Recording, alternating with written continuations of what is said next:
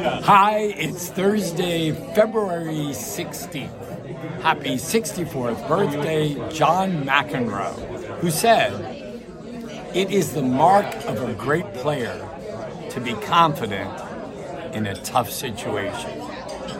Look, life's no bowl of cherries.